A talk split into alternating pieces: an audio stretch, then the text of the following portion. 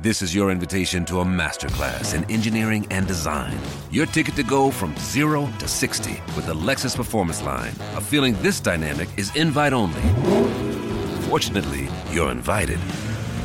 Experience the exhilaration of the Lexus Performance Line and some of the best offers of the year on select models at the Invitation to Lexus sales event, now through April 1st. Experience amazing at your Lexus dealer.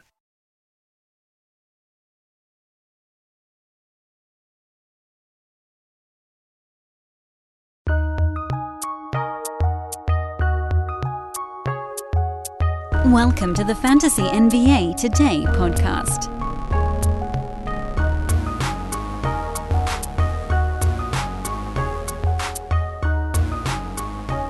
Good morning, everybody. Welcome to your first episode here on this Wednesday, Fantasy NBA Today.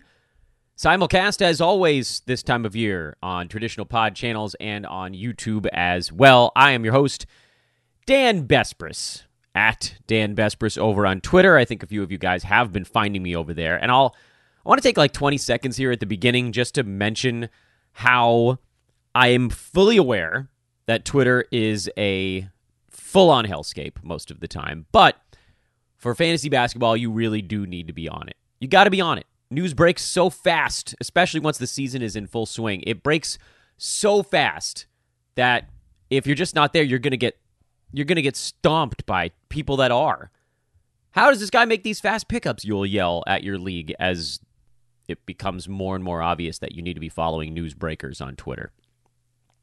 So go sign up for an account, set all the settings to hyper private, whatever it is you need, and then just follow the, the key individuals. And I hope that I can make the cut for you guys. This is, of course, a recorded podcast. Technically, this is a recorded episode. Folks on YouTube, if you're tuning in, you're just watching me record a live show.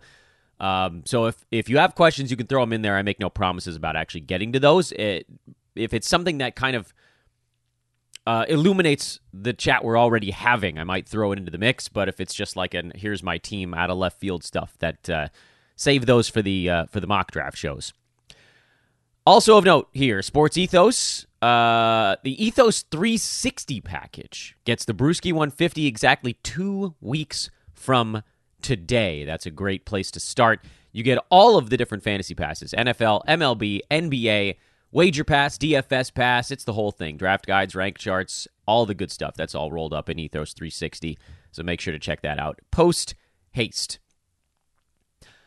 We left off yesterday, as you may recall, exploring the 51 through 60 range. I did a very bad job because I put Tyrese Maxey on the uh, thumbnail for yesterday's show, forgetting, for whatever reason, that he was number 56. I guess I thought we'd get through six players, uh, and we only got through five. Oops. But the good news is he'll be the first person we talk about today. And the five players on the docket for today's show are Tyrese Maxey, Brook Lopez, who's actually he'll be falling in ADP, but where he sits right now is at uh, ADP of of 57th in line. Jarrett Allen has been going 58th, Paolo Banchero 59, and Josh Giddey is at 60. Yesterday, if you're curious, and you want to roll back the clock on that one, we talked to Zach LaVine, Jordan Poole, DeAndre Ayton, Scottie Barnes, and Julius Randle. This is an interesting part of the draft, uh, largely because nothing is obvious here. Yeah, there are a handful. As looking back at yesterday's show, there are a couple of guys here and there where you're like, yeah, this one feels like it's relatively safe. Like Zach LaVine feels like a pretty safe play. And if you went back to the previous group of players, Nick Claxton, DeMar DeRozan, guys like that, feel like relatively safe plays. And if we're going to just take a broad, quick brush at the five players we're looking at on today's show, Jarrett Allen feels quite safe. Um, Brook Lopez, relatively safe. Again, this is provided these guys are not injured. And then Tyrese Maxey is sort of a uh, upside play. Banchero and Giddey are a little more build type of plays. But let's just get into it. We'll start with Maxey because, again, apologetic Dan uh, at your service here. I should not have mentioned him in yesterday's show if we weren't going to get to him, but we uh, it's what happened. So let's start with Maxey today. I think I did like a 20 second tease at the tail end of yesterday's show. Tyrese Maxey is a story of two seasons. So you guys will want to bear with me as we run this one back just a little bit. Two seasons ago, Tyrese Maxey had his, I think, what you'd call breakout campaign. He uh, burst onto the scene with excellent percentages. He shot 48.5% from the field, 86.5% at the free throw line. He didn't get to do a ton, but because of the efficiency, which was through the roof, those are great percentages to get from a guard. And, you know, getting almost two three pointers a game and 4.3 assists, actually, two seasons back. Everybody was ready to kind of anoint Maxey the next big thing. He also played in 75 games two years ago. His nine cat rank was number 57. 17 and a half points, as we mentioned, a little under two threes, 3.2 rebounds, low number there, 4.3 assists, 0.7 steals, 0.4 blocks, so not a great deal in those departments, but again, good percentages and turnovers at just 1.2. There were a lot of people that came on this podcast and said that they were high on Tyrese Maxey last year. One of the things that's very hard for me when doing this show is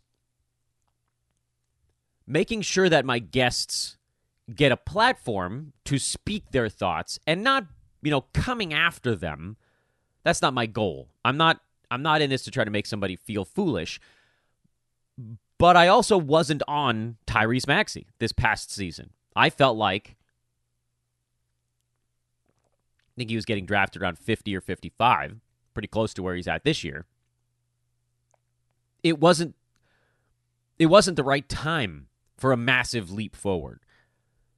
And by all accounts, he did get a little bit better season over season. Uh, 1.8 threes became 2.7. Percentages dropped a little bit for him. Not anything notable, but he did score 2.8 additional points per game. His assists were down because James Harden was in town. Steals were about the same, and blocks were actually way down this past season, which I think is probably the category where when you look at Maxey, you're like, that's the one I don't really know what I'm getting. But where things look good for Tyrese is the James Harden situation. And everybody knows this. It's not going to surprise anybody. But if Harden is gone, Maxey gets more ball handling work. Some of that's going to be as simple as being the guy who dumps it into Joel Embiid in the post. And you know what? Some of those, small fraction of those, will turn into assists for him. He's not a true point guard. So if you're looking at it and you're like, oh, assists are going to go from 3.5 to 7. No. They'll different guys are going to be initiating and handling the ball.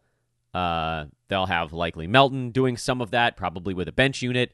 You'll see Embiid just do a whole bunch of stuff himself that will basically be like he's the initiator. He'll just start in the post instead of, you know, pick and roll or whatever play they're running with a guard. So assists will probably go up, but not as much as I think everybody would think or hope. The real key here is just if you thrust a bunch of usage on a guy like Maxey, it's almost exclusively a positive. Because his field goal percent is high enough that additional shots made and or missed don't wouldn't really impact his value all that much. This past season, he ranked out at number 77. Again, part of that is because the field goal percent was a little bit lower, the free throw was a little bit lower, the blocks were a lot lower. That sort of a strange twist there to go from 0.4 to 0.1, but again, that's a big difference. Turnovers were about the same, scoring was up.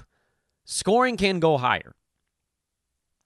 It's sort of strange to think about it from this perspective because his usage actually stayed about the same, maybe just the tiniest bit higher this past season because his role was a bit more secure. But again, if you see Harden leave, Maxey's going to be a guy that scoops up a whole bunch of what he leaves behind. And that's not necessarily a ton of shots because Harden actually didn't take that many shots per game this last year. It's just having the ball, holding it, touching it. Because he played 33 and a half minutes per game this season. That's quite a lot. That's not a number that can go all that much higher.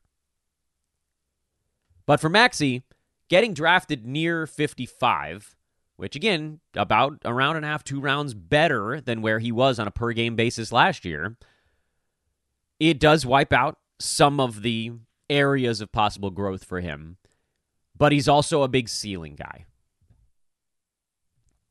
He wouldn't get there with steals and blocks, I can tell you that, and he's not going to get there with rebounds. But if suddenly he's scoring closer to 25 points per game, which is, by the way, not out of the realm of possibility because he went up 2.8 points per game this last year when his usage basically plateaued. He just was more of a scorer than a passer in that offense this past season. And it could go up again.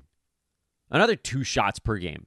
Go from 17 and a half, then 20 and a half, then 23, 24, something like that.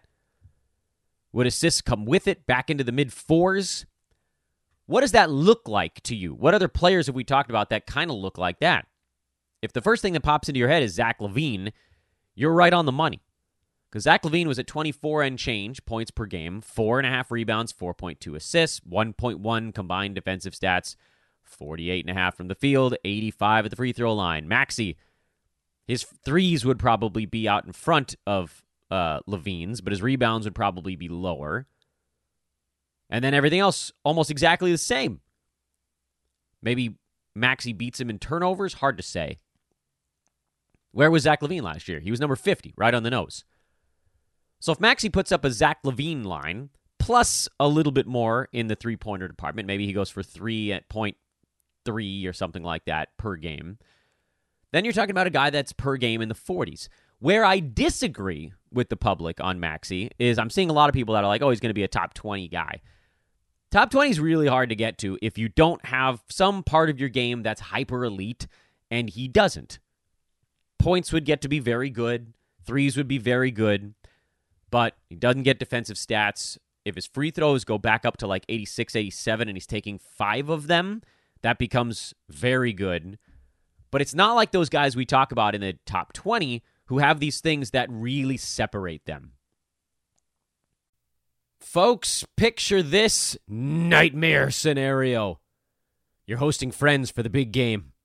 It's neck and neck in the fourth quarter, and suddenly you realize you're out of drinks. Boo, say all of your friends. You start to sweat. Your friends turn on you. You're forced to go on a last second drink run and end up missing the game winning touchdown while in line. Oh no. Terrifying, isn't it? Luckily, you can avoid the drama with Drizly, the go to app for drink delivery. With Drizly, you can shop a huge selection of beer, wine, and spirits, then get them delivered right to your watch party. Compare prices across multiple stores in your area, find the best deals on game day drinks, and get back to armchair quarterbacking from, you guessed it, your armchair. Download the Drizly app or go to drizly.com. That's D R I Z L Y.com today. Must be 21 plus, not available in all locations. It's hard. It really is hard to get there.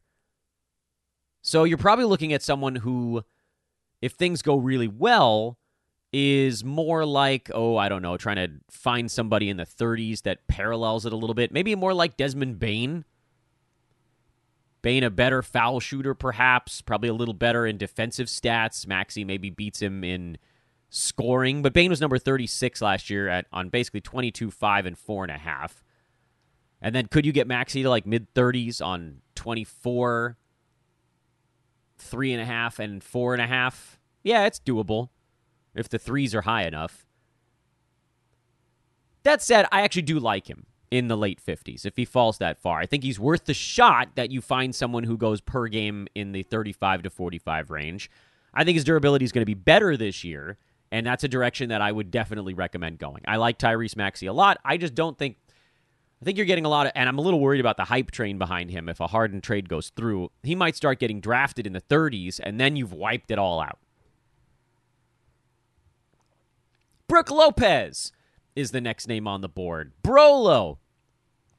He was, as you may recall, a member of the Dan Besbris Old Man squad this past season because he was going exceptionally late.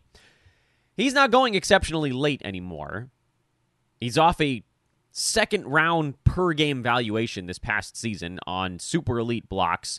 Very good field goal percent. Almost two three pointers from your center spot, in addition to that great field goal percent. Free throws that don't hurt you out of a center position. rebounds that are not all that great, but he did score 16 points per game, played 78 ball games, and got himself a new contract. It's hard for me to see anything getting better season over season for Brook Lopez. So I think the question probably becomes if things are getting worse for him, how much worse do they get? And this is where you have to sort of dig a little bit deeper. What did Brook Lopez do this past season that was out of character? The field goal percent was wildly out of character. Career 49.5 percenter, but since he became an outside shooting center, he had never really been above 50 and then he was at 53 this past year. He got an extra shot and a half per ball game. Some of that was likely Khris Middleton being out, that just left usage on the table. So I would assume his shots per game probably go down. The field goal percent probably goes down. The threes would then go down.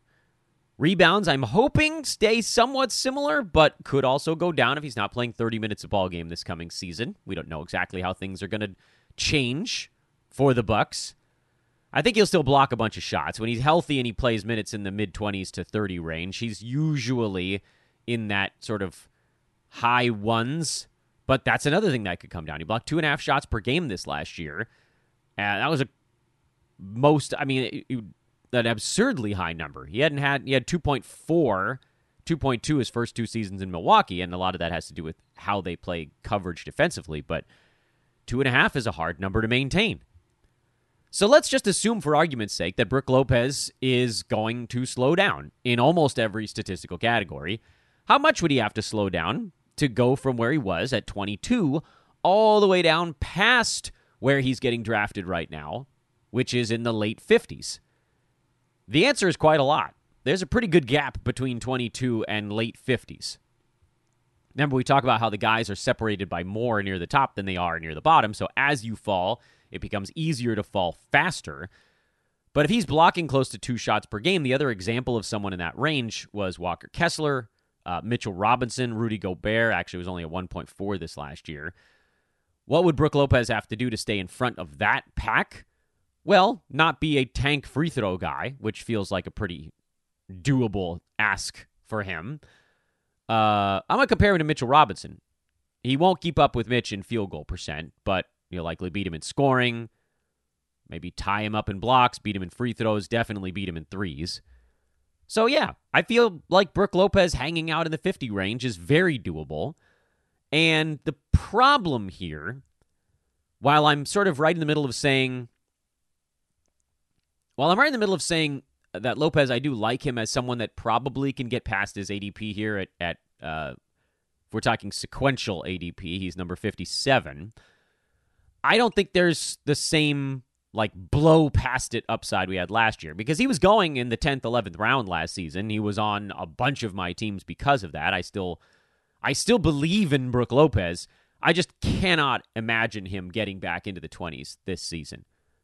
It's too much to ask he was so so good this past year although it's also worth pointing out that he I mean, there were stretches in there where he slowed down a little bit. I guess overall, he pretty much held steady. Um, and he was blocking two and a half shots per game pretty much all season long. He closed the year strong. Opened fast, had a sort of dog days dip, and then closed really hard. It was just a remarkable season in every respect. Last 30 games, he was almost a first rounder, shooting 58% from the field. These types of things, they're just not likely to hold up.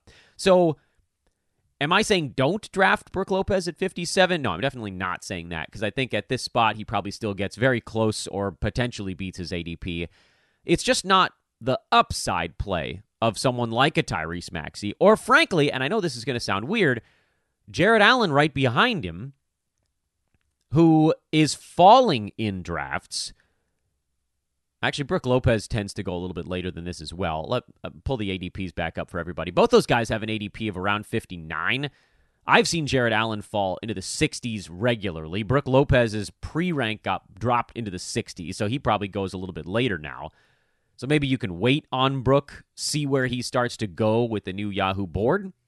But for Jarrett Allen, this is generally where he's going. And like this is one of the safest 60 range, old fashioned kind of centers floating around out there. Jarrett Allen is not going to blow you away with anything. He's not going to duplicate the monster numbers he was putting up before Evan Mobley became such a big part of what the Cavs were doing. But does it matter? I'm not sure it matters. Jarrett Allen, uh, Allen last year was number 33 on a per game basis. Some of that's the low turnovers. Yes, it's true. But, you know, 9 cat, 14 points, 10 boards, two defensive stats, great field goal percent at 64, free throw number that doesn't completely ruin your team. He's just a, an old fashioned center you can grab near 60 that will probably be better than 60 on a per game basis. Now, there are some fears about whether or not he can get near 70 games played. He got to 68 last year, and that felt like a pretty good number for him. So I, I think you're probably looking at that. Um, I don't know. If you came right down to it, we're talking about Jarrett Allen versus Brook Lopez here. I'm totally fine with both of them. Jarrett's the way you go if you want the extra field goal percent bump. Brook Lopez is the direction you go if you want the higher blocks bump at this point. But either way, you got great center options just chilling there in the late 50s. Mid show reminder, and I don't even think I did this at the front end of the show. If you're hanging out, if you're watching after the fact, or if you're listening, which I guess is always after the fact because, you know, recorded item, then you have to upload it, please like and subscribe. I can only ask so many times, and yet I will continue to ask. Like and subscribe to everything we're doing here at Sports Ethos. I'm going to keep trying to do as many shows as humanly possible in the lead up to the season. It'll go down to, of course, one show per weekday once the season is in full swing. But for now, do take a moment to find me over on social media at Dan Besbris, D A N B E S B R I S, and hit the thumbs up, subscribe, and or drop a review on what we're doing here. It would mean the world to me. Let's talk Paolo. He's next on the board here. Paolo Banchero at 65 is the pre rank, but his ADP is at 59. Because he's a points league darling. Paolo Banchero had a bad field goal percent, a bad free throw percent, and almost three turnovers per game last year. 20 points, seven boards, almost four assists was pretty good. The threes were on the low side. Steals and blocks were not all that impressive either. So, if we're talking nine cat, which we do on this show, Paolo didn't make the top 200. Yeesh. I know. He's a hard player to, in my opinion, he's a hard player to sell because even if you were punting both field goal and free throw percent, he still wasn't inside the top 100. This is hard to visualize. Let's punt turnovers two and see where he ends up at that point. Now he's number 77. So he's still not at this ADP. And for 9 cat, you're not coming anywhere near Paolo at this juncture. 8 cat, you could make a play on it if you were punting one of the two percentages, and then you're kind of hoping. So, like his of his percentages, the one that had the larger negative impact was field goal, just barely. But let's say you're punting free throw, because maybe you expect his field goal percent will get better this coming year as he becomes more of an attacker or whatever. If you're just punting free throws and you're in an eight cat league, last year his numbers would have had him sitting just outside the top 100. So then you're thinking, okay, I'm going to assume that there's gains made in field goal percent. That's how he pushes himself inside the top 100. Uh, does the usage change all that much? I don't know. I mean, they have a bunch of guys that they're trying to sort of feed the rock to in Orlando. But that's how he goes from 109, you know, shooting 42.5% last year. Maybe that goes up to like 44.5. That would push him probably into the 80s. Still a little ways to go, but at least you could kind of make the argument of, okay, well, this guy fits that unique build.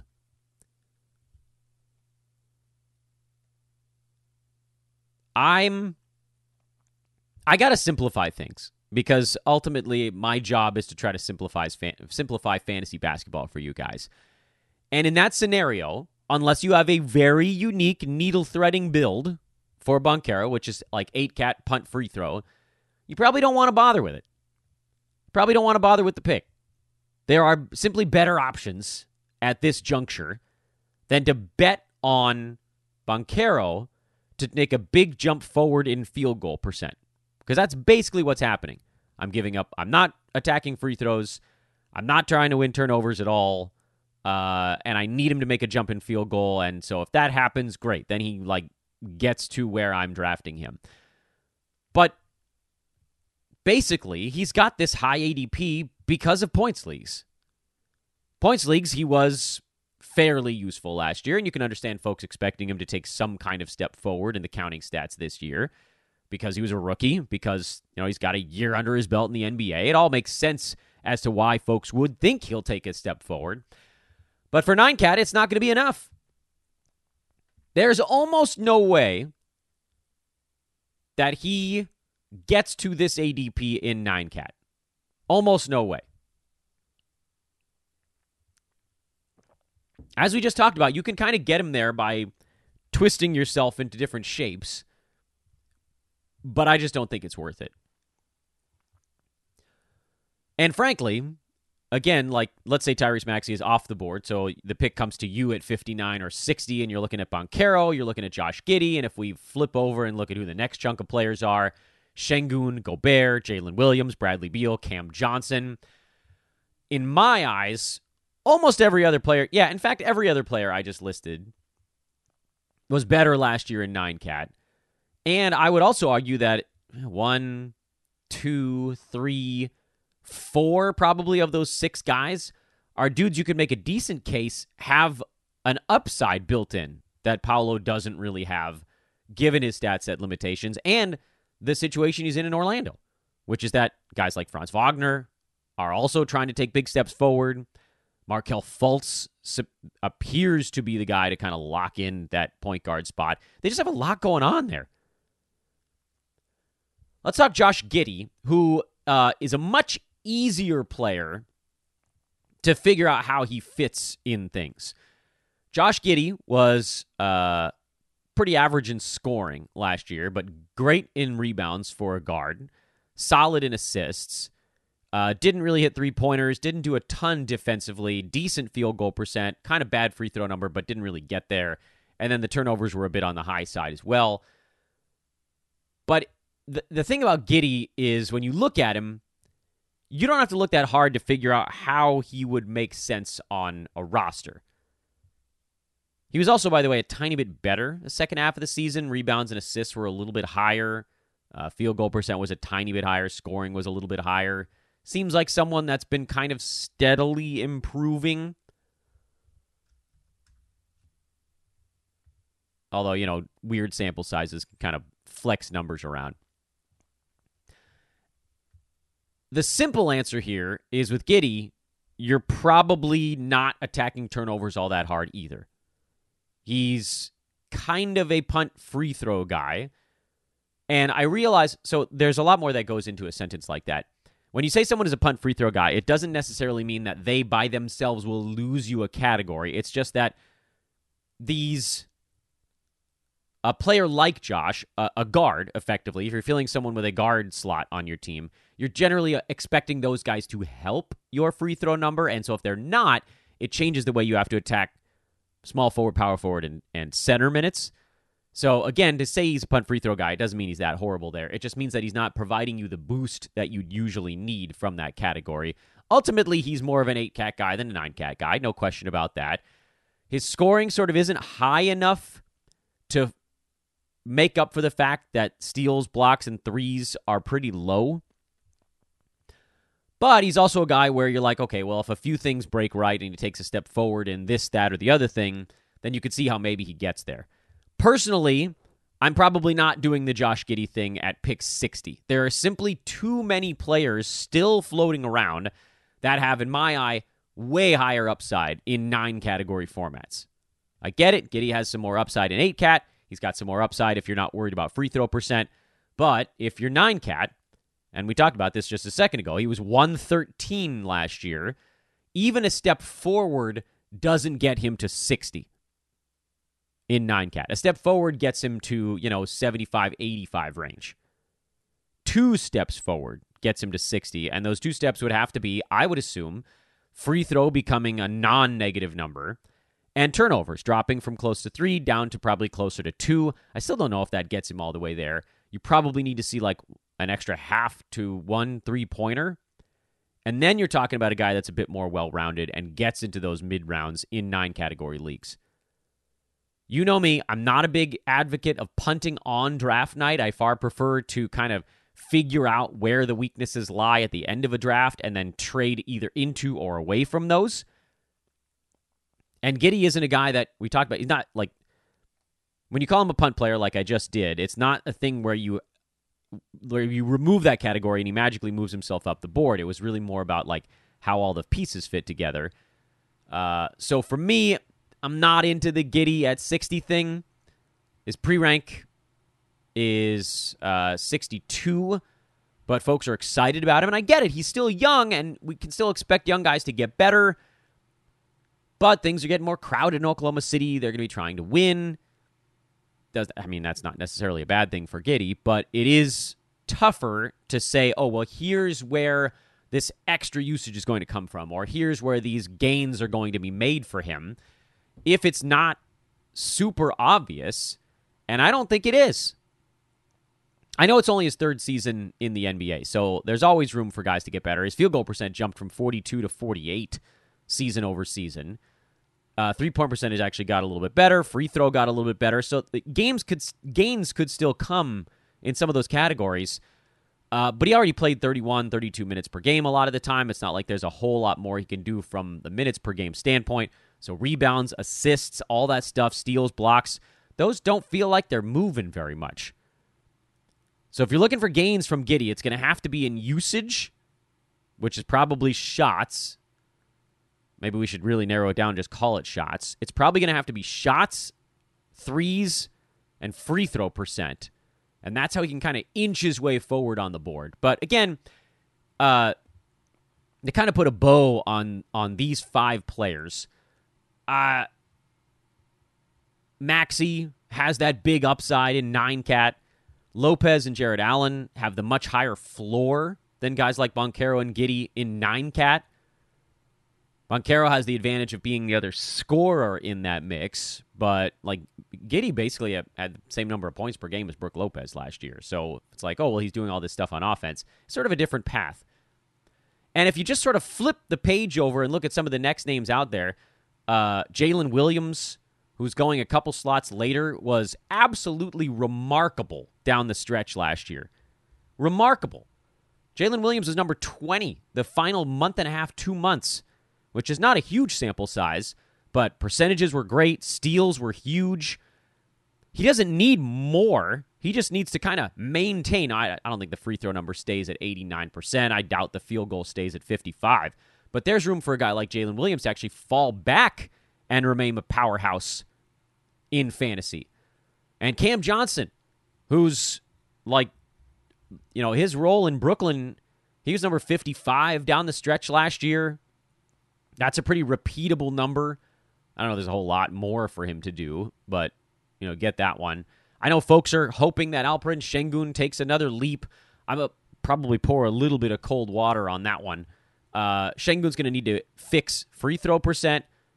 He's going to need to fix turnovers, and he's badly going to need to fix his actual defensive IQ, which, and I. I know he's like the most polarizing name in, in fantasy sports. It's the craziest thing. He's very good on offense, but first of all, he's not guaranteed a ton of usage on the offensive side. Down the stretch, Sengun over the final 25 games was number 120 in nine category leagues. Turnovers, free throws were a big part of that. Uh, but also, he's only at 13 and a half points per game over that stretch. And I don't see his shot number skyrocketing in Houston this year. With Freddie VanVleet coming in, he'll just sort of take the spot of Kevin Porter Jr. Uh, when all of those guys were healthy, it would have really been hard for anybody to see a little bump. But now with KPJ out uh, due to legal stuff and probably going to get traded, then maybe you could like slice an extra half shot or a shot to some of these dudes. But for Sengun, if he's not in the right place on defense, he'll get yanked this year. He'll get, he'll get yanked. I know everybody was like, oh, you know, Stephen Silas yanked him around. Sengun still averaged close to 30 minutes per game last season. There is not a ton more that he can do. And if you're like, oh, well, I guess he could get to like 31 minutes per game, to get to that point, he's going to have to stop someone on defense because they want to win this year. And Jock Landale is a much more capable backup center than the like Usman Garuba, Bruno Fernando contingent that they had backing him up and at, for a couple of games starting in front of him, which was just harebrained nonsense. But those guys were effectively backup centers and very, very not good at it. Now they've got a competent backup center. So if Sengun is missing assignments, it's going to be up and down. It's going to be rocky again. If he figured it out, if he fixed the defensive IQ stuff, then great. But it is worth pointing out that he was number 83 in 9 cat last year, and there's not really a whole lot more coming his way this season on offense. And that's where the gains are going to have to be made.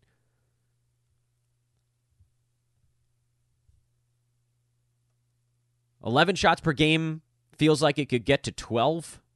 I think it'd be hard to get much beyond that when you're not the guy initiating, when you're a recipient, technically, on the offensive side.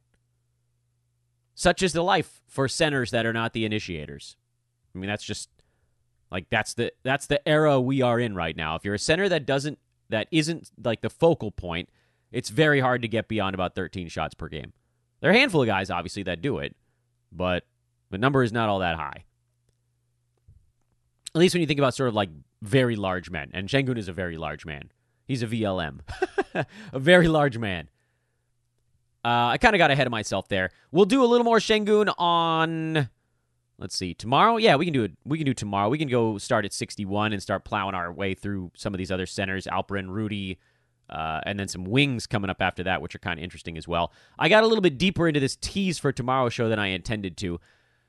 That, however, will do it for today's show. Uh, thank you to everybody that's uh, hanging out in the chat room. You guys have a pretty cool discussion going. I like it. That's great. Everybody's sort of helping each other, talking things through. Uh, good stuff. I am checking that out.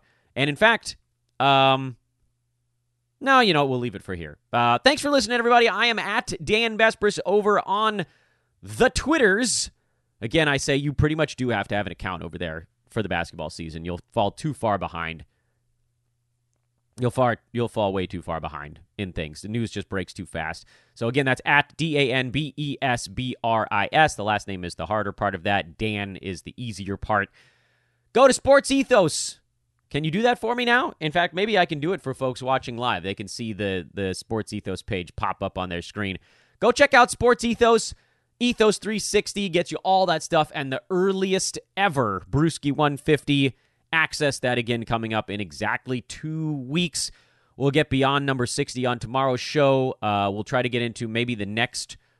Actually, we could do sleepers and busts of the of the 48 to or 49 to 60 range.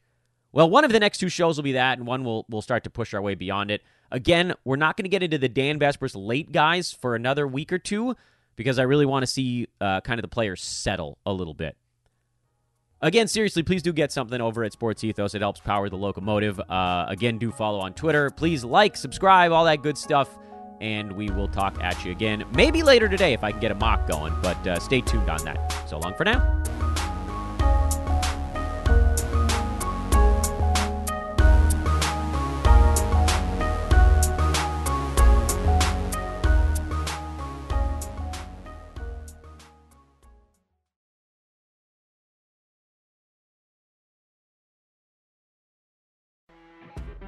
You know, when you're listening to a true crime story that has an unbelievable plot twist that makes you stop in your tracks? That's what our podcast, People Are the Worst, brings you with each episode. I'm Rachel. And I'm Rebecca. We're identical twins who love true crime cases that make you say, didn't see that coming, and we hate the people responsible for them. Listen to People Are the Worst now on Apple, Spotify, or wherever you get your podcasts.